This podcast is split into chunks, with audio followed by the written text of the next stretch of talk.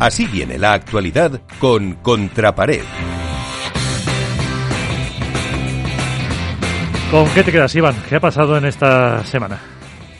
Bueno, la verdad que poco ha habido de actualidad porque todo el mundo estaba pendiente del inicio del, circuito World Padel Tour en Madrid. Por tanto, pocos torneos ha habido. Ha habido algún torneo de la Federación Madrileña de Padel, ha habido un torneo TIC Premium del Circuito Nacional de Menores de, la Federación Española en, Ciudad Real, que ha tenido un éxito realmente espectacular de participantes y una organización muy buena por parte de la Federación de Castilla de la Mancha. Y yo creo que la actualidad en, sí se centra en el inicio de la, del circuito World Padel Tour. Desde aquí hay que felicitar también a Agustín Gómez Silengo por su paternidad, que ha sido nada. Esta misma semana creemos que, esperemos que tanto María como su hijo, este, eh, su hija Mili, eh, estén todos bien y que tengan un, buen regalo, que sea un buen torneo por parte de, de Agustín Gómez Silingo. ¿Alguna noticia nueva respecto a lo que soltamos la última vez? Bueno, pues tengo otra, tengo otra, Miguel. A ver. Si te parece, respecto a lo de Rusia y China, me voy a centrar un poquito en Rusia. Eh, averiguando, averiguando, tirando del hilo, tirando del hilo, eh, tengo dos posibles inversores. Un grupo 100% ruso y otro grupo ruso-catalán. ¿Ah? que son los que supuestamente están eh, intentando negociar el tema de, la instalación de World Padel Tour en Rusia. No se ha puesto World Padel Tour en contacto con la Federación Rusa de Padel, cierto es, creo que van a hacerlo de forma 100% privada, pero bueno, por ahora la información que puedo eh, decir es, es esta. No sé, me imagino que al final pues se pondrán, se pondrán en contacto con la Federación Rusa, con el representante del Padel ruso allí pero lo que me llega es esto, un grupo ruso y un grupo o un grupo ruso-catalán, que son los que están eh, interesados en organizar el, World Padel Tour de, Rusia para el año 2022. Eso es la exclusiva de China. Avanzaremos algo próximamente, pero todavía, pues eso, no, no sabemos nada, ¿no?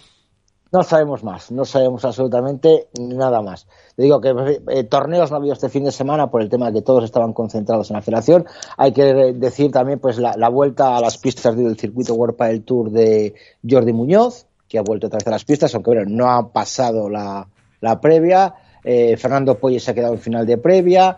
Eh, bueno, pues los ilustres que ahí están luchando, por ejemplo, hoy jugaba también la final de previo para entrar en cuadro Masi Gabriel y Adrián, Blanco, lo que pasa es que estoy en la web y no encuentro el resultado final.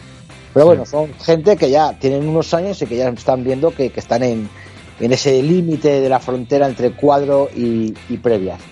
Comentar que nuestro técnico de cabecera, Manu Martín, ha sido fichado por World Padel Tour. No sabemos si va a poder entrar y si va a poder decir las cosas que decía antes.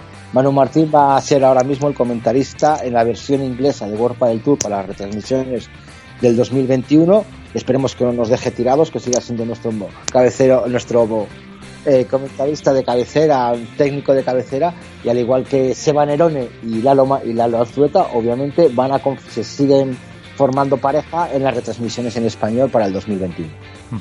Eh, así que le tocará a Manu estar eh, más pendiente. También en cuanto a televisiones, eh, leíamos que Viaplay eh, va a seguir en Escandinavia los partidos y en Bélgica también otra operadora, que es Telenet. Sí, y además en, en, Argentina TNT Sports, la casa también que es de pago, TNT Sports va a ser encargada de ha comprado los derechos, ya tenía los derechos de World del Tour y los va a llevar para, para Argentina. Bueno, se está moviendo muy bien World el Tour en aspectos televisivos y cuantas más televisiones europeas retransmiten estos partidos y este torneo va a ser mucho mejor para el pádel, obviamente. Pues eso es, y por cierto, sobre los grupos rusos, eh, no sé si dar también otra pista, y es que se me, acordaba ahora, la cadena de supermercados Día, que está presente en toda España, es de capital ruso, la compró Michael Friedman, eh, pues yo creo que hará un par de años, así que también eh, puede ser otro otro inversor ahí, si quieren o si quieren que les demos pistas. Ya veremos a ver quién es, seguiremos investigando. Pues hasta aquí la actualidad con Contrapared. Esto es Padel, con Miguel San Martín y Miguel Matía.